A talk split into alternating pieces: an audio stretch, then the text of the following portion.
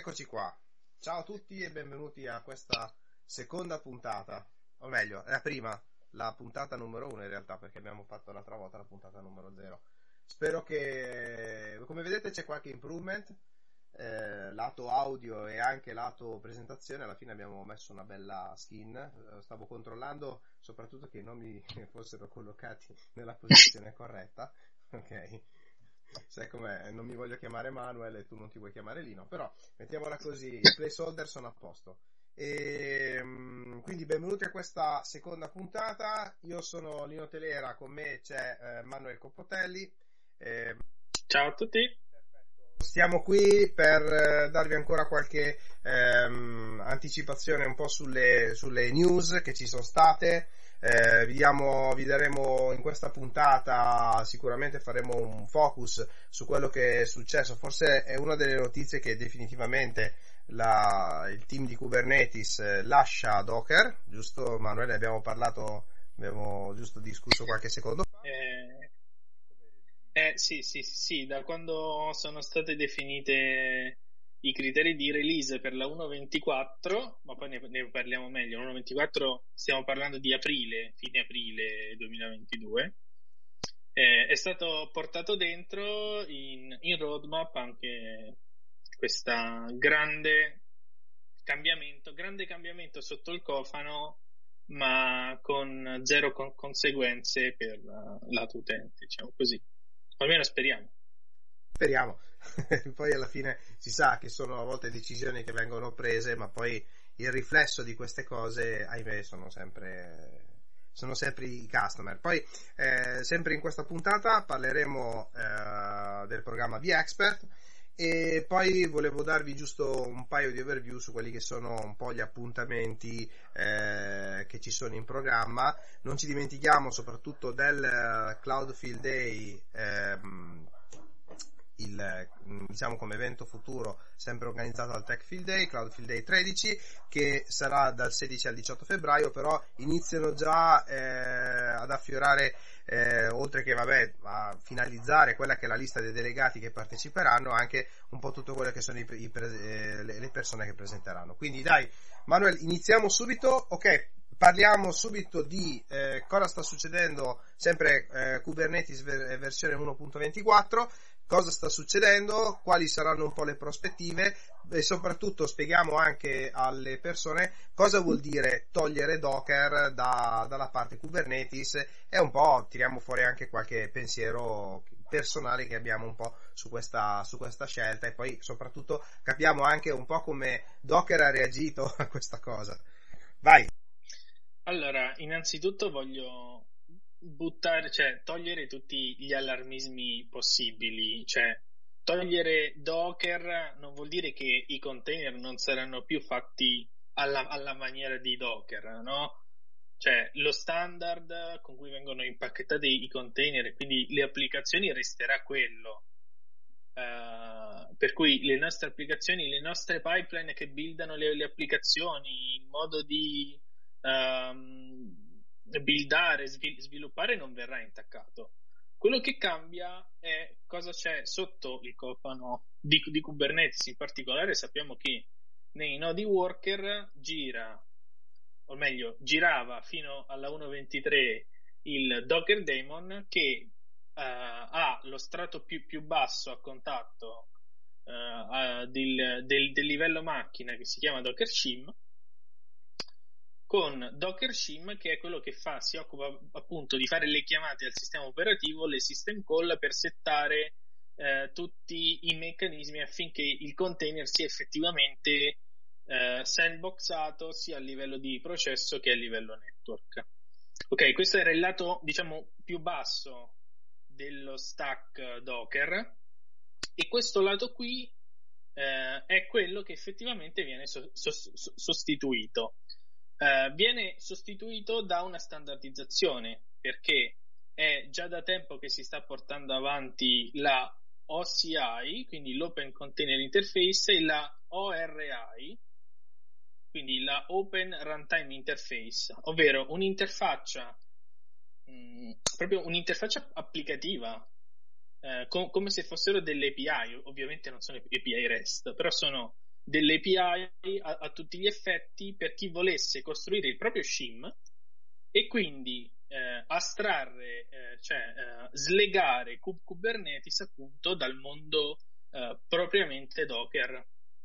Per cui eh, sicuramente già sono iniziate, ma inizieranno alternative per mettere eh, per far girare i, i, i, container, ad esempio, con, con uh, Podman o per far girare i um, container con altri shim che sono uh, compatibili con l'ORI. Ad esempio, si, può, si, potrebbe far girare con container di stesso, oppure uh, per tornare al mondo uh, metal, per chi fa girare cu- cu- un Kubernetes sul ferro, sul, sul bare metal c'è sempre eh, l'iniziativa di Firecracker, eh, che è, è, quell'iniziativa partita da AWS che vabbè, se lo sono sviluppato in casa per, per loro per far girare eh, Lambda, ma poi hanno deciso di renderlo open source.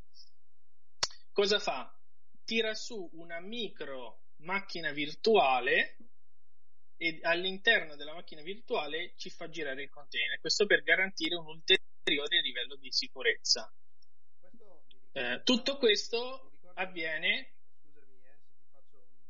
Vai, vai. Mi ricordo molto quando anche la modalità con cui VMware in realtà è uscita a livello dei, dei container e non ci dimentichiamo che in eh, Tanzu for vSphere nella modalità dei, cosi, dei cosiddetti vSphere pods di fatto c'è un'architettura simile eh, che sicuramente è eh, qualcosa di eh, utile soprattutto negli ambienti misti o comunque negli ambienti in transizione, qualcosa che eh, diciamo per i puristi della, delle Cloud Application potrebbe eh, suonare un po' come una sorta di gioco di wrap che non si sa neanche dove, dove porti. Però se noi lo vediamo anche da un po' dal punto di vista del cosiddetto ex infrastructure guy che si eh, approccia alla parte VMware, questo sicuramente è una soluzione che è, è molto utile nella transizione, ma che poi può avere sicuramente, diciamo che viene utilizzata spesso da VMware e che può avere secondo me un, un futuro proprio soprattutto per questa tipologia di applicazioni. Scusami l'inciso. Ma...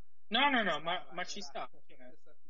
Soprattutto per, per, per quei workload che, che, richiedono un alto livello di sicurezza uh, o che eh, richiedono un alto livello di isolamento per cui si vogliono dare ulteriori garanzie oltre a quelle che possono dare eh, i C-groups del, del, del, kernel Linux, perché di quello stiamo parlando, eh, eh è una, un, sì, sì, sicuramente una marcia in più che avremmo trasparentemente se installiamo Kubernetes con quello shim. In realtà era già una cosa che, che, era partita da un po', perché se ti ricordi Linux si parlava un po', un po', di tempo fa dei container Kata, sì. che non erano altro che eh, andavano più o meno a ricalcare questa filosofia qui. Bene, adesso ce, ce, ce la ritroviamo potenzialmente in Kubernetes trasparentemente, volendo. Ovviamente in cloud ha, in cloud uh, siamo sempre un po' lì perché in cloud essendo già istanze virtuali bisognerebbe gestire la, la nested virtualization che non è una cosa banale. Esatto on-prem inizia, on-prem sul ferro inizia ad avere senso, secondo me. Eh, no, allora sicuramente a livello di bare metal ha molto senso, ma posso dire anche eh, ha molto senso anche negli ambienti vSphere purché questi supportino delle, mh, dei, dei, livelli in più, ecco, non ci dimentichiamo che vabbè questa realizzazione qui parte dal vSphere Pod che alla fine è, dal punto di vista eh, infrastrutturale è una VM con dentro un container o uno N container che girano in modalità standalone, in modalità isolata. Ovviamente tutte le connessioni, la possibilità di accedere anche agli storage e così via è comunque orchestrata e l'interfaccia, cioè, eh, scusatemi, è gestita da, diciamo, a livello hypervisor in modalità trasparente e nello stesso tempo anche tutta la gestione, le API, le interazioni sono comunque diciamo, compliant con quello che sono le API di Kubernetes, per cui noi trattiamo questo vSphere pod alla stregua di un pod, cioè ci ritroveremo le stesse, le stesse interazioni. Ora, mh, mm, sicuramente questa cosa qui ha eh, creato, cioè creerà forse qualche mal di pancia da parte di qualcuno che dice ma se io prima facevo le mie applicazioni con Docker, cosa succederà adesso che togliamo Docker, mettiamo, non so, container eh, e così via. Eh, quali saranno eh, soprattutto le problematiche che, che dovrò affrontare. Eh, qui possiamo, secondo me, sfatare anche qualche mito, mm, giusto Manuel, su questa parte qui. Eh, forse qualche, eh, tranne qualche eccezione particolare, eh, qualche particolarità di Docker, tutto il resto comunque è uno standard e comunque, comunque come standard a runtime ci dovremmo ritrovare la stessa situazione, corretto? Esatto, cioè nel senso nel mondo cloud native uh, stiamo andando verso uh, diversi standard di, sta- di uh, diversi standard per i diversi aspetti, no? Um, il, abbiamo iniziato con l, um, l, lo standard per lo storage, no? Eh, lo, lo, l'OCS, no? L'open, l'open Container Storage, eh, eh abbiamo iniziato a standardizzare i network, il networking, no? Eh, quindi ad avere un, uno strato che è intercambiabile, possono, sappiamo che possono, possono mettere flane, canico, eh, tutte le, le CNI si chiamano, no?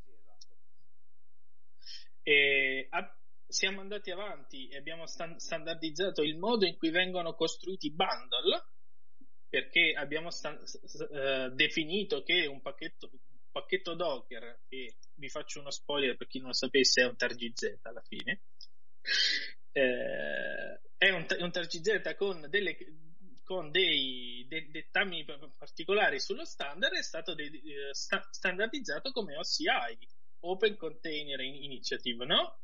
Eh, si, si, sta andando per, per, portare verso OCI, per far confluire in OCI anche i pacchetti Helm, ad esempio.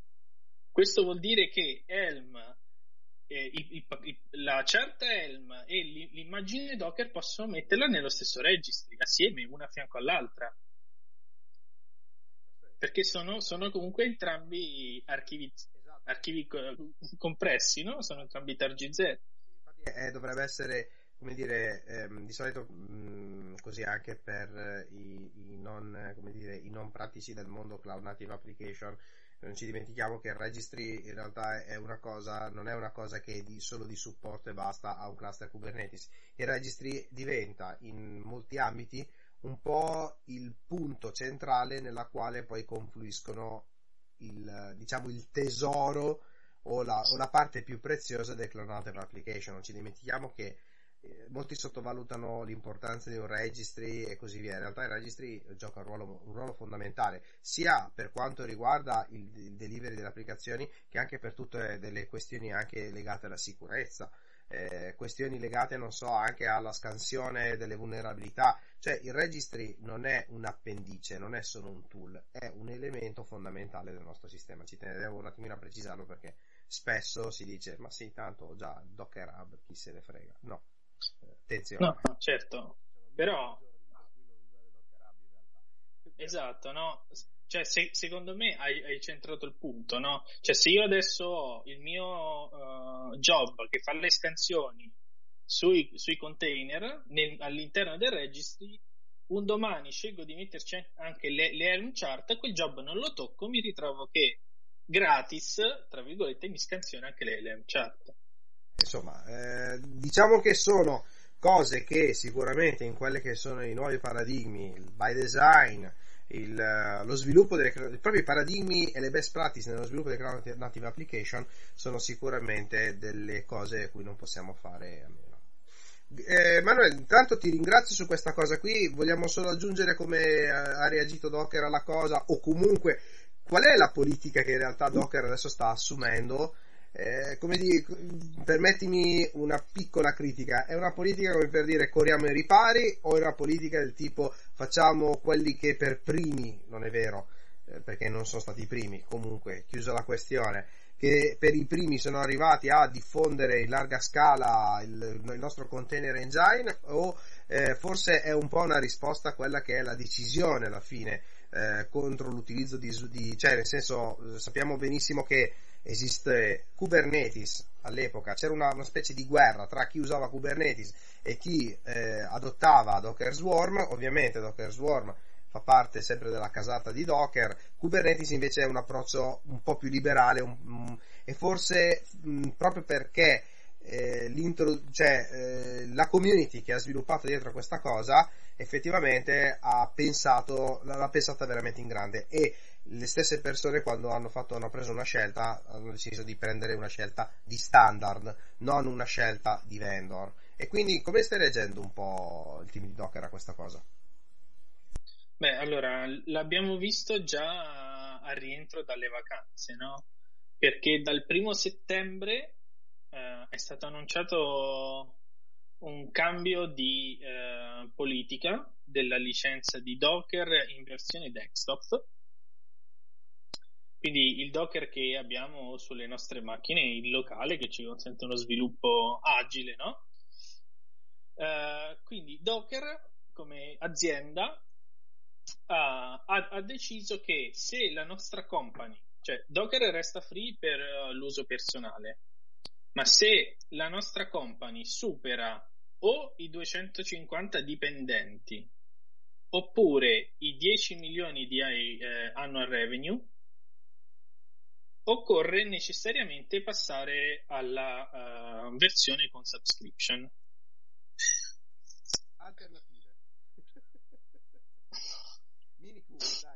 E... Eh, ok, alternative sono sì, mi, mi, Minikube è, è, anche di più perché Minikube parte di base con una VM con, eh, con dentro Linux e con dentro Docker ehm, la, la, la, versione non desktop ma la, la versione solo daemon quindi su quella in teoria la licenza non c'è, poi è un po' vaga ancora questa cosa. E, ah, un'altra cosa, di, di... esatto, lo scopriremo strada facendo perché eh, mi sono dimenticato di, di, dire questa cosa, lo aggiungo adesso. I signori di Docker ci consentono un grace period, così lo, l'hanno definito loro, fino al 31 gennaio 2022. Quindi abbiamo un anno, no, Abbiamo praticamente 15 giorni. Scusate, eh, abbiamo ancora 15 giorni per uh, adeguare le policy. E, um, esatto, vabbè, considerate che è stata annunciata su, a, a inizio settembre. E, um, alternative, dicevamo, Alternative sono ad esempio Podman, che eh, tra l'altro Podman si pone l'obiettivo di non andare a livello kernel com- come fa il daemon Docker, ma uh, di restare in user space, che non sarebbe male uh, che non sarebbe male, soprattutto per, uh, no? per quanto riguarda uh, gli scenari particolari, no? dove per esempio io voglio un'installazione di anche la macchina degli, degli sviluppatori, voglio tenerla particolarmente so, sotto controllo, quindi magari voglio un controllo sulle system call che, che accadono, no? oppure non voglio dare all'utente i permessi per, uh, per, per andare in, in kernel space se non a certe condizioni, no? Sicuramente una, eh, una soluzione che in qualche maniera eh, fa contenti tutti, cioè nel senso non ti preclude la possibilità di lavorare a container e allo stesso tempo non ti permette di andare un po' a violare quelli che sono i paradigmi eh, fondamentali, quindi agire sempre in user space, non andare in kernel space sicuramente ha dei, dei, dei risvolti positivi.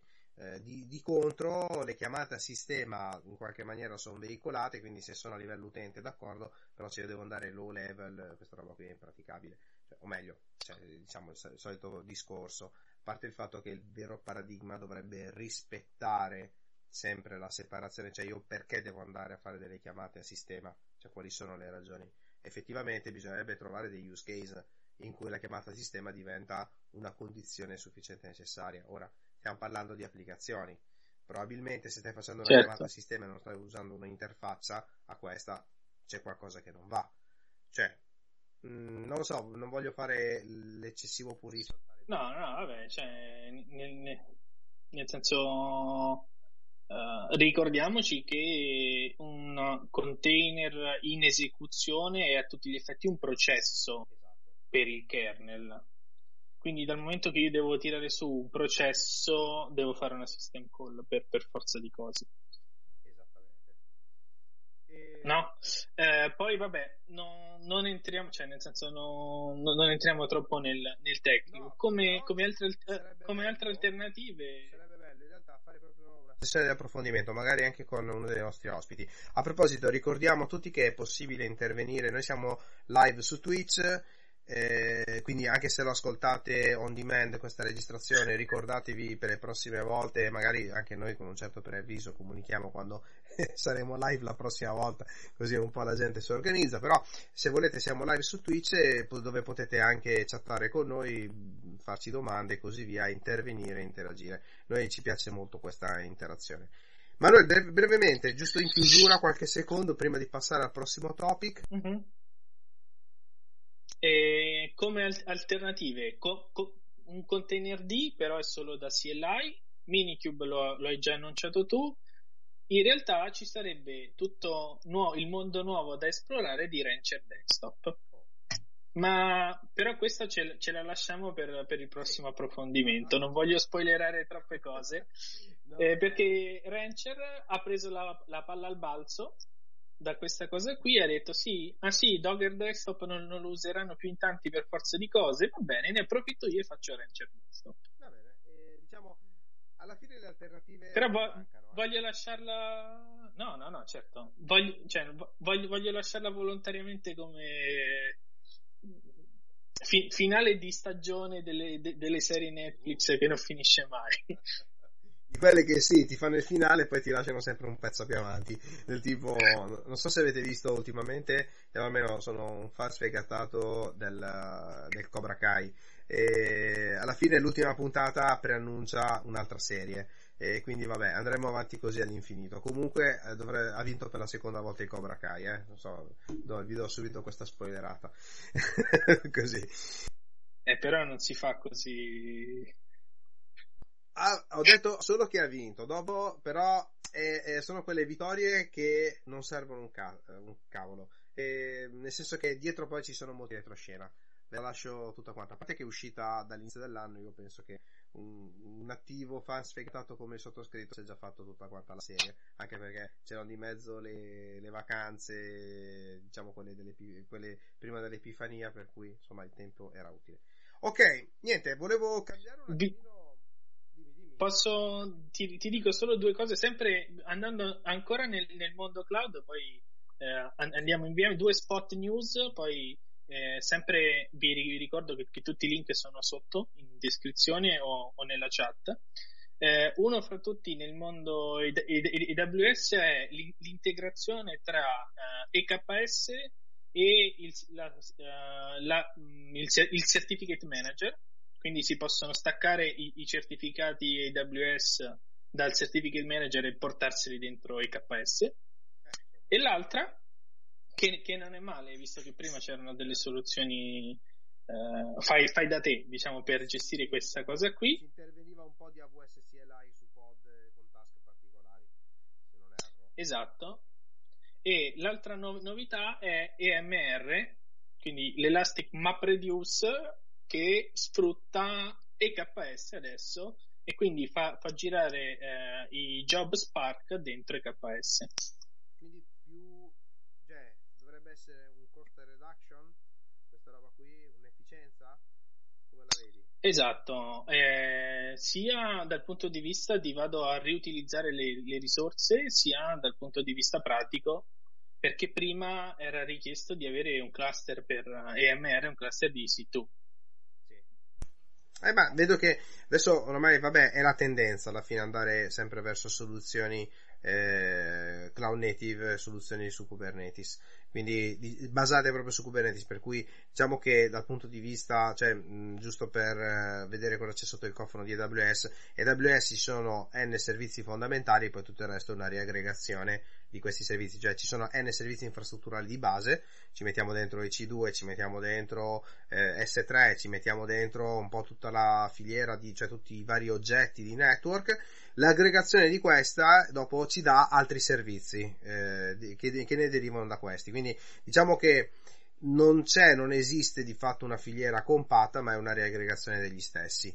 E quindi questo sicuramente permette ad AWS di fare molti giochi e di andare a, a allargare sempre di più il proprio, il proprio portafoglio, anche perché eh, è inutile stare lì e andare a implementare terze parti facendo una semplice aggregazione, cioè loro alla fine penso che eh, abbiano un po' nel DNA quello dell'efficienza, cioè mh, AWS parte da questo, da questo presupposto. Non, eh, non, da ultimo anche il fatto che ha concretizzato un pochettino di più l'impiego degli ARM, dei processori tipo ARM molti, in molti ambiti e quindi anche non so, negli stessi database. Ci dimentichiamo che anche i database dietro le quinte comunque eh, sono istanze C2. Nella, eh, diciamo, n- nelle modalità eh, sia Aurora che nelle modalità comunque, cioè quindi RDS normale, che anche nelle modalità managed, eh, è possibile oggi sfruttare anche i processori ARM che quindi hanno comunque un costo, una riduzione dei costi. Poi, lato pratico, è sempre bello vedere i dati di benchmark, nel senso che al di là del costo c'è anche comunque le performance e mh, bisogna vedere sempre scalando queste cose cosa succede. Eh, te, le tematiche sono veramente varie, quindi dire che si può usare ARM per tutto, eh, secondo dal mio punto di vista sia un po' prematuro, però comunque vada, insomma, è, è, sono sempre soluzioni da valutare, ecco. Questo è un po' il mio punto di vista. Non so se concordi anche tu su questa parte qui, che insomma, prima di dire usiamo tutto per... Aspetta.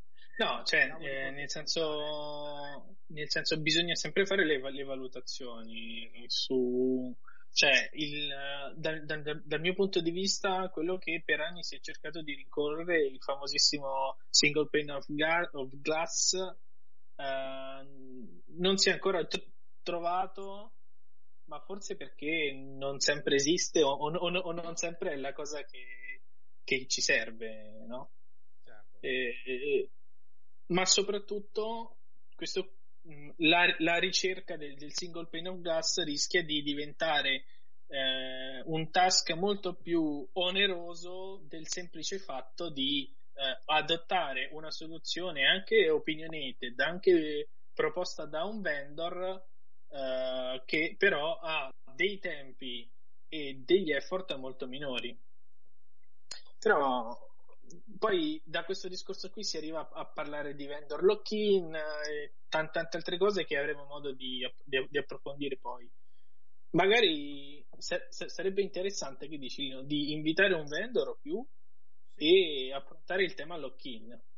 Assolutamente, infatti è una delle problematiche sia dal punto di vista del vendor, ma sarebbe bello anche dal punto di vista di chi fa integrazione di sistemi, perché non ci dimentichiamo che l'argomentazione lock-in in realtà è, è, è molto varia e variegata, quindi insomma ehm, è una tematica che si affronta e diciamo un po' eh, forse il muro alla quale ci si scontra spesso nell'adozione di, una, di, di un'architettura, però nello stesso tempo è, è, qualcosa a cui dobbiamo far fronte e qualcosa che poi possiamo superare.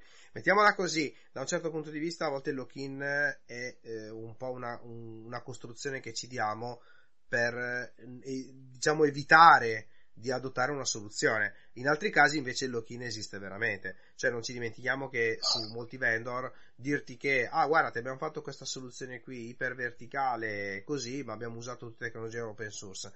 C'è il lock-in sì o no? In realtà poi uno scopre di sì dov'è? Non, è, non si trova al basso livello, ma si trova al più alto livello, perché senza quella particolare struttura tu non avresti la tua applicazione e quindi quando ti vuoi movimentare sei sempre bloccato. Quindi non ci dimentichiamo che a volte il lock-in è solo una questione mentale, il vero lock-in in realtà eh, si nasconde sempre dietro, eh, dietro, le architetture proposte, dietro eh, anche dei contratti con determinate aziende, cioè un contratto esclusivo di 10 anni è già un mezzo lock-in, quindi mh, mm, di che cosa stiamo parlando. Alla fine il lock-in tecnologico esiste, ma entro certi termini. E... Lascio la parola a te perché ho detto anche troppo per no, questo episodio. Anzi, no, veramente ci sarebbe da trattare anche dei, live- dei, discorsi non prettamente tecnici, come per esempio proprio la tematica del lock-in. Sicuramente questa qui la, la metteremo come dire, nei, nei programmi delle, delle, prossime puntate. Tornando eh, alla tematica più community, quindi sì, parliamo di vendor, cloud, ma stiamo anche con i piedi sulla community, perché senza la community né io né te avremmo, eh, come si dice, lavoro da fare, ciccia da, da provare, cose di questo tipo. E soprattutto parliamo di una community che io tengo molto a cuore, che è la community dei, dei VIA Expert. Io sono un VIA Expert, che innanzitutto chi è il VIA Expert? Il VIA Expert è eh, quella, sono mm, quel gruppo di persone, quel gruppo di eh, chiamiamoli non veterani, ma persone che in qualche maniera contribuiscono all'interno della community per fare evangelizzazione eh, di, delle soluzioni che VMware propone e eh, non ci dimentichiamo che uno dei metodi più importanti per fare evangelizzazione è proprio organizzare webinar, organizzare eventi dal vivo e così via. Ed è anche una tematica che spesso ha a cuore i VMware User Group. Quindi mh, è noto che un membro di un, cioè un organizzatore, un membro del board, quindi un leader del VMware User Group eh, diciamo che un po' di diritto entra a far parte della categoria dei, dei V-Expert perché direttamente o indirettamente favorisce la diffusione eh, delle, mh, e l'evangelizzazione delle soluzioni VMware. Nello stesso tempo c'è anche tutta una serie di programmi di community che in qualche maniera incentivano questa cosa. Cioè non ci dimentichiamo che noi possiamo prendere il programma così com'è oppure possiamo eh, inserirci cose molto interessanti come per esempio la community del code eh, che organizza tutti gli anni, adesso una volta all'anno in occasione dei VMworld, eh, organizza i, gli hackathon e non ci dimentichiamo che dietro il board spesso c'è il lavoro non solo di VMware ma anche dei suoi V-Expert. Quindi persone che comunque contribuiscono a questa cosa e contribuiscono a rendere il, il code un posto sempre migliore. Poi abbiamo chi veramente un po' se l'è meritato perché, per il cosiddetto skill e i, soprattutto per quelli che sono certificati eh, all'ultimo livello nelle, nei, nei, percorsi di certificazione VMware, quindi i cosiddetti VCDX. Un VCDX è per definizione un V-Expert, anche perché credo che quando arrivi a quel livello effettivamente un po' VMware chiede al VCDX come si fanno a fare cose. Quindi diciamo che un po' il, il VCDX diventa un po' il guru di riferimento e non ce ne sono tanti. In Italia, se non erro, mm, dovremmo essere 4 o 5, quindi di VCDX. Eh, a livello di V-Expert siamo qualche, qualche numero in più, ma alla fine dei conti quello che voglio dire all'interno della community è mettetevi in gioco, diventare V-Expert è un processo che comunque eh, come dire, non è destinato a tutti e non è una cosa che tutti quanti eh, possono avere se fanno cose, cioè non è una cosa dovuta. Però nello stesso tempo è una gratifica, è un qualcosa che non è una certificazione, è un bel riconoscimento. E sinceramente in questo bel riconoscimento io ci vedo eh, tanto valore, una community che cresce, tanti amici nuovi da conoscere e soprattutto da incontrare, speriamo, eh, dal vivo perché il, è noto che i via expert or- organizzano dei cosiddetti via expert party ovviamente quest'anno in virtuale, ma dal prossimo anno, sperando in una, in una, ripresa degli eventi in presenza, andremo finalmente, torneremo dal vivo e questo sicuramente ci darà eh, lo spazio che ci merita per farci la cosiddetta birretta di, di, di, come dire, la birretta e la discussione poi dopo aperta con tutti i V-Expert, cioè è veramente un bel posto. Io sono V-Expert dal, um, dal 2015, quindi non tantissimo tempo, ho fatto comunque le mie application, in realtà devo essere sincero, dopo essermi certificato eh, le prime volte, dopo aver scritto qualche cosa sul blog, avevo fatto l'application ma l'ho fallita le prime volte, non è che l'ho fallita, è che di fatto non avevo chiaro io che cosa fosse realmente questo programma. Se volete diventare via expert, un consiglio che vi do, è un consiglio che anche sta seguendo Manuel, è quello un po' di riferirsi a delle persone di riferimento che sono i via expert pro, che eh, sono persone che comunque vi possono aiutare un po' nella, ehm, diciamo, nella strutturare un po' la domanda. Intanto farvi capire se potete entrare in questo programma, quindi se avete un po' quelli che sono i requisiti di base e poi dopo nello stesso tempo vi aiuta anche a strutturare questa, diciamo, questa richiesta. Eh, sempre vicino ai programmi community vorrei anche menzionare qualcos'altro al di fuori dell'ambito VMware che sono eh, da poco, mi sembra che è uscito dal primo anno, che è il l'Ashicorp Ambassador. Eh, Manuel, vuoi spendere due parole? Perché anche di questo è molto interessante come programma. Allora, HashiCorp penso che la conosciamo tutti, no?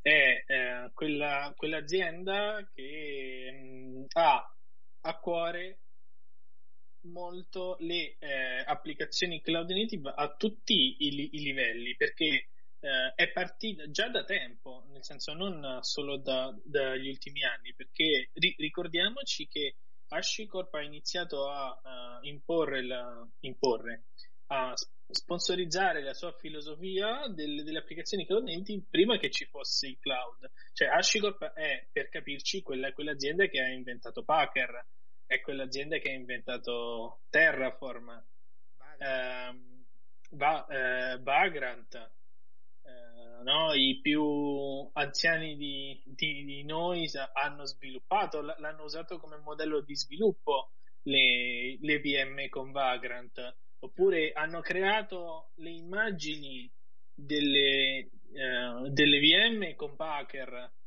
no? E, e, poi adesso ha preso il via con Terraform Cloud, con Consul e con la parte più applicativa che è Nomad e, Waypoint.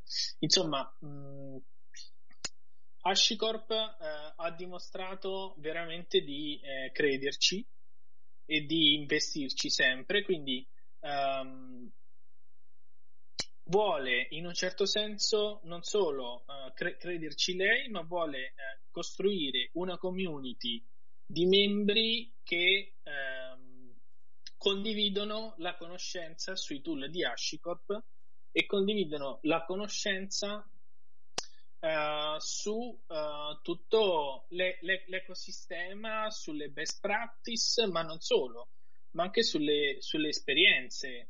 Uh, anche chi fa mentorship o chi fa dei, dei, contenuti educativi su, su HashiCorp può rientrare come, come uh, HashiCorp Ambassador. In generale, di, uh, quello che si dice è che può uh, rientrare nel, nel programma Ambassador chiunque rispetti, o meglio, chiunque condivida i principi della community eh, che già ha HashiCorp, eh, che sono quelli di, inte- di, integrità, di gentilezza, di umiltà, della visione, della, com- della comunicazione eh, o della diffusione dei, dei principi che, che hanno. Esatto. Per cui vi sto, logga- vi sto chattando anche qui tutti i link, poi sicuramente scriverò un post nel mio blog nella quale potete eh, trovare tutte queste informazioni qui, link da seguire. Scusami Manuel, ero un inciso. No, no, no, certo. Se uno pensa di aver rappresentato Ashicorp in questo periodo, faccia pure la, la submission. Ricordiamo sempre che eh, la deadline è sempre il 31 gennaio 2022 per fare l'application. La cosa che voglio evidenziare è non solo potete fare l'application per voi stessi, ma potete eh, fare l'application per qualcun altro. Cioè, ad, ad, esempio, se io penso che il blog di Lino rappresenti i, i valori di HashiCorp, vado da, da HashiCorp e dico guarda che c'è questo blog di questa persona qui e eh, e che eh, condivide i, i, principi al punto di diventare ambassador. No, allora, eh, cosa molto interessante, programmi community molto interessanti. Vorrei eh, concludere in realtà non con un vero e proprio programma community, ma con un evento eh, molto importante che è il Tech Field Day. Anche qui parliamo di community per il Tech Field Day, ma di fatto eh, più che di community io potrei eh, vorrei chiarire meglio che trattasi proprio di programmi influencer. Cioè, deve dire che, innanzitutto, che cos'è il Tech Field Day? Eh, Tech Field Day nasce dall'idea di Stephen Foskett di riunire all'interno di una round table una serie di persone, di influencer, di leader, di persone comunque che appartengono anche delle community che sono molto influen- influenti all'interno delle community, che in qualche maniera si distinguono per il, diciamo, i, loro, i loro approcci, i loro supporti e così via, e una serie di vendor che presentano le loro soluzioni. Questa, in questa round table di fatto non ci sono regole, cioè sarebbe dire io vendor presento la mia soluzione a questo gruppo di delegati e i delegati possono farmi qualsiasi domanda. È chiaro che il, il discorso all'interno di questi, di questi, tavoli è un discorso prettamente tecnico. Quindi non eh, marchetta, non, eh, non so, mh, offerte commerciali 3x2, cose del genere. Quindi non mi stai presentando, non mi stai vendendo niente in questo, questo tavolo, ma stai presentando la tua soluzione e la stai presentando anche in questo tavolo di confronto. Per cui dal, da un certo lato chi eh, partecipa come me, quindi i delegati che partecipano a, eh, a questa roundtable, hanno l'opportunità di avere un contatto diretto con i vendor sicuramente, di avere anche un contatto diretto con i vendor non con le sedi, le filiali dei vendor, ma direttamente con le sedi centrali dei vendor, quindi con i cosiddetti headquarter. Anche perché le persone che vengono lì a presentare sono persone che vengono fuori dall'headquarter, quindi non il commerciale di zona, non il responsabile di marketing. O meglio, Avrete anche contatto con dei responsabili di marketing per entrare all'interno dei loro programmi influencer, ma questo è un side effect, perché la cosa più importante è scrivere, divulgare, diffondere. Cioè sarebbe dire, abbiamo discusso di questa tecnologia, caspita, eh, troviamo subito dei follow up che sono molto interessanti. Quindi sia chi segue il delegato che anche il vendor stesso è più che interessato a capire qual è la, la sua opinione e non è eh, strano anche ehm, ritrovare anche, non so, in alcuni casi molti vendor che hanno modificato, hanno eh, incrementato, comunque hanno fatto degli improvement significativi sulla base anche di quello che i programmi influencer eh, hanno tirato fuori. Quindi anche i delegati del Tech Field Day spesso su- suggeriscono al vendor quali potrebbero essere le cose, anche perché eh, non ci dimentichiamo che chi viene dai programmi influencer sì, vede i vendor, ma vede anche i customer, quindi un po' si trova nella cosiddetta eh, via di mezzo. E quindi ha comunque acquisisce una certa esperienza su questa cosa. E per i vendor, effettivamente, aver superato la, la prova del Tech Field Day eh, li rende sicuramente, come dire, dei vendor cazzuti. Cioè, se deve dire che possono eh, in qualche maniera ehm, supportare determinati pressing, determinate domande, anche perché eh, se voi andate a vedere sul sito techfieldday.com And- eh, ci sono disponibili comunque tutti eh, gli eventi on demand e negli eventi on demand trovate effettivamente delle belle discussioni con anche delle belle, eh, come dire, non attriti, però delle... Mh, mm, come dire, delle discussioni accese, sì, ma dal accese. punto di vista, cioè nel senso perché eh, il tema è un tema caldo, cioè nel senso è un tema molto sentito. Esatto, e, e anche su, mm, la stessa cosa anche, non so, sulle metodologie, e sull'approccio che il vendor ha, quindi non è che valutiamo solo la tecnologia, ma anche come il vendor la propone, qual è la sua value proposition, come, questo, come il vendor pensa di andare anche a supportare il customer, perché non ci dimentichiamo che chi segue il Tech Field Day, che ripeto è un format molto americano, però eh, secondo me noi in Italia non è che non lo conosciamo poco, ci, ma, ci, a volte ci scappiamo, ci capitiamo. Il mio consiglio qual è? Andate su techfieldday.com, andate a vedere quali sono gli eventi in programma e andate a vedere qual è la lista di chi presenta questo evento. Quindi sarebbe dire, eh, se noi andiamo adesso su techfieldday.com e andiamo a vedere il prossimo evento in programma, che è il, diciamo che è un evento che in realtà è running, se non erro, che è il Network Field Day dal 26 al 28 gennaio, eh, ci sono una serie di, eh, non so, di, um, di vendor come per esempio Juniper, come Network to the Code, come, non so, ehm, Forward Networks, IP Fabric e così via. Quindi se siete partiti dal network, qui sicuramente qualche vendor che voi seguite, di cui avete anche implementato le soluzioni, eh, magari li potete ritrovare qui sopra. E eh, una cosa molto interessante in realtà per l'audience di questo canale è Cloudfield Day 13 che, ehm, che sarà ehm, diciamo che ehm, eh, aprirà dal, dal, 16 al 18 febbraio e qui troviamo aziende come Fortinet, come Casten by Vim, eh, come NetApp, eh, Pure Storage, eh, Stormforge, certo, e anche come VMware. non ci dimentichiamo che il tema cloud effettivamente trova spesso anche, ehm, diciamo, nel tema cloud non troviamo solo vendor lato cloud, ma possiamo anche trovare vendor per il cosiddetto private cloud. Quindi oggi tutti i vendor che operano comunque sul private cloud, quindi sulla parte on-premises, hanno una soluzione ibrida che può in qualche maniera eh, favorire la comunicazione con, real- con, gli elementi on-premise, tra gli elementi on-premise e gli elementi in cloud. Quindi eh, il mio consiglio, andate a vedere, trovate soprattutto lo, lo, scheduling, quindi andate a vedere un po' qual è il calendario delle presentazioni e eh, marcate, segnatevi nel vostro calendario eh, li potete seguire direttamente sul sito, c'è un canale anche su eh, YouTube eh, live e on demand e poi anche live li potete seguire direttamente su LinkedIn. Ehm, ripeto, è un evento, eh, molt- sono eventi molto interessanti. Io ho partecipato a questi eventi, vi assicuro che esci veramente eh, molto soddisfatto, soprattutto soddisfatto di eh, aver, ehm, come dire, ehm, visto e toccato con mano certe tecnologie.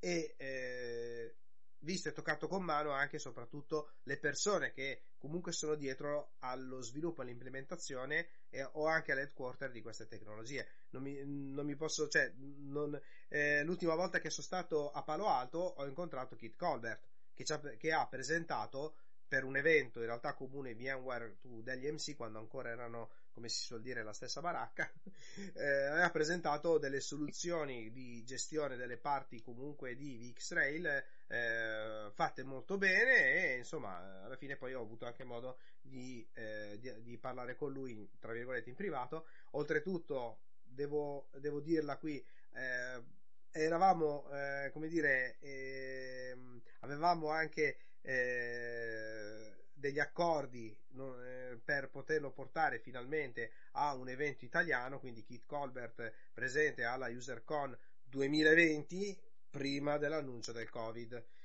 è chiaro che dopo il discorso è saltato, ahimè, per causa di forza maggiore.